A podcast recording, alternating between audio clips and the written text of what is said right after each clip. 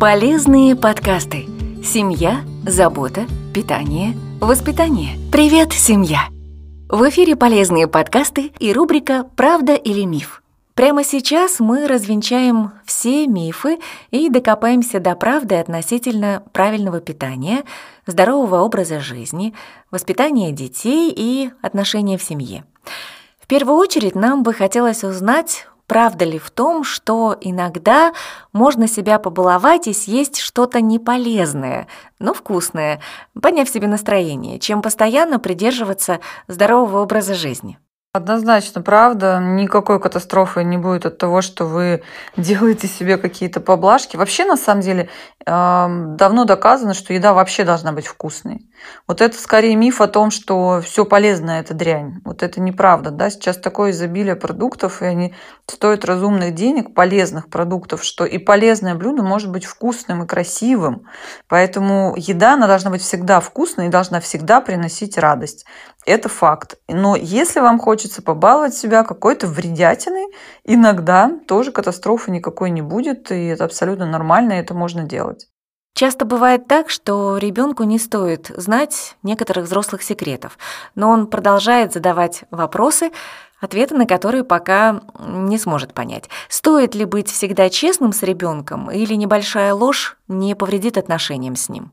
Вы знаете, всегда быть честным невозможно. Ну, вот это прям точно миф. Это просто невозможно по жизни, потому что ну, мы где-то что-то ляпаем, не задумываясь, какую-то ерунду. Естественно, это происходит в отношениях с ребенком часто, чтобы его обезопасить, чтобы его не ранить ну, не знаю, там, хомячок у него любимый умер, да, и тут раз там подменили на такого же, или сказали, что он стал ангелом и летает вокруг нас, или что-то такое.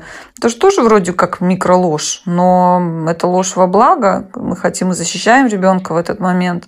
Главное, чтобы не было вранья, глобального вранья, который ребенок понимает и считывает, потому что он начнет обманывать в ответ – и он в любом случае начнет это делать в районе 5-6 лет. Они очень профессионально начинают обманывать, и часто они тоже отзеркаливают нас. Поэтому мы должны стремиться к тому, чтобы быть максимально честными, особенно в ответах на сложные детские вопросы. Существует мнение, что главным в семье может быть кто-то один. Давайте выясним, как правильно распределять родительские роли в семье, должен ли папа быть строгим, а мама доброй, или должно быть все наоборот, имеет ли это вообще какое-то значение в воспитании ребенка? Совершенно точно не должно быть доброго злого полицейского, это ни к чему хорошему не приводит, потому что добрый он сначала сильно любимый, а потом ему сильно садятся на шею, злого боятся и отстраняются от него. Ничего хорошего в этом нет. А мама и папа должны быть собой. А сами, когда мы сами с собой, мы разные. Мы сегодня такие, завтра такие, мы разнообразные, мы все играем много-много ролей по жизни.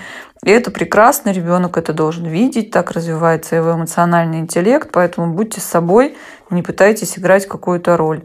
Главное, чтобы родитель, каждый родитель, независимо от своего пола и от пола ребенка, находил на него индивидуальное время.